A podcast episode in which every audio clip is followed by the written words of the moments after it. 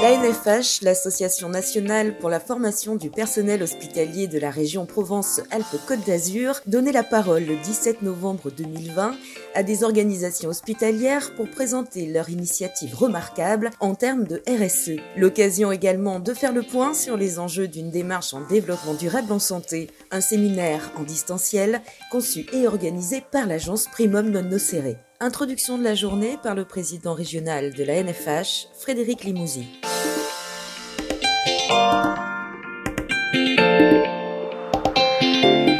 En ma qualité de président de la NFH, je suis très heureux de, vous accueillir aujourd'hui à cette journée, donc La Santé fait sa COP, et plus précisément sur les organisations hospitalières avec le développement durable.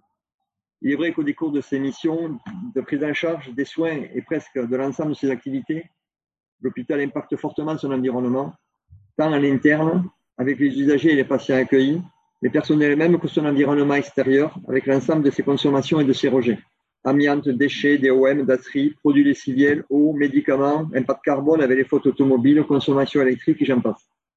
Or, dans le même temps, au fil des années, les études ont montré que notre planète, la Terre et donc l'humanité ne pouvaient disparaître si on continuait collectivement le double effet de la gabegie des ressources et de l'augmentation des rejets entraînant son réchauffement et donc des impacts écologiques importants.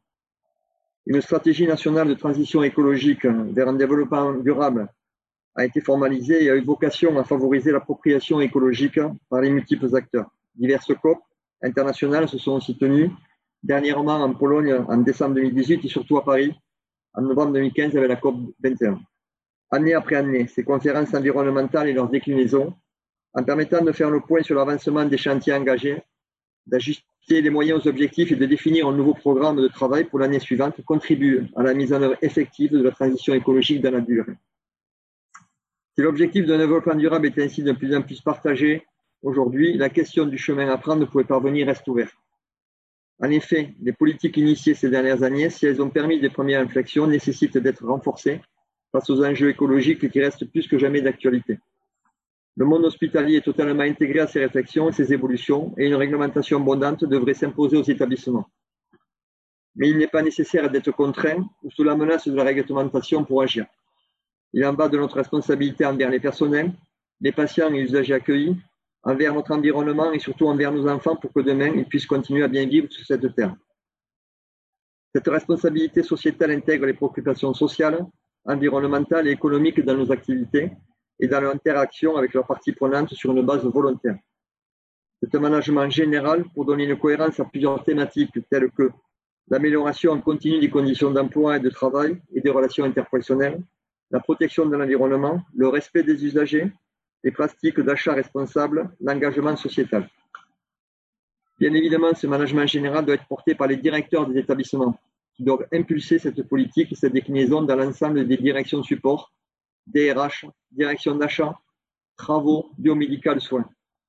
Cela passe obligatoirement par des démarches d'éco-conception des soins et de réduction de l'ensemble des gaspillages, qu'ils soient alimentaires, en matériel à usage unique ou autre, et bien évidemment par de la qualité de vie au travail.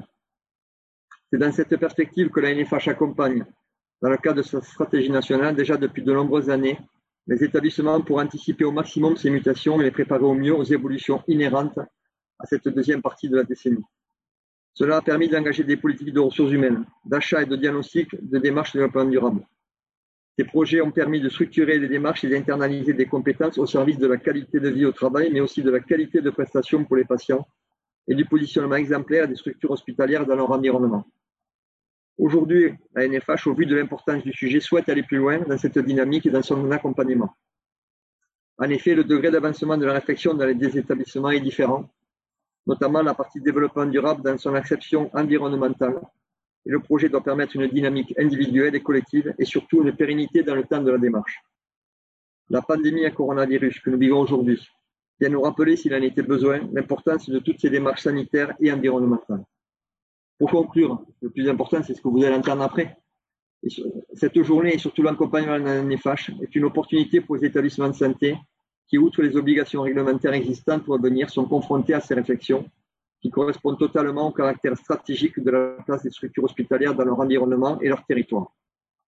Il me semble que nous devons revenir au socle de ce qui fait l'ensemble de nos valeurs, que ce soit envers les personnels, les usagers et la planète, primum non nocere.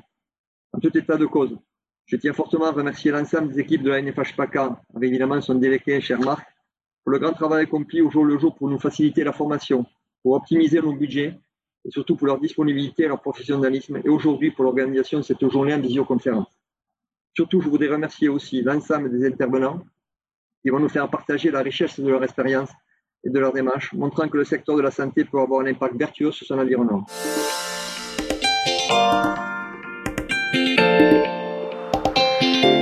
Un podcast produit par la NFH et réalisé par l'agence Primum Non Nocere.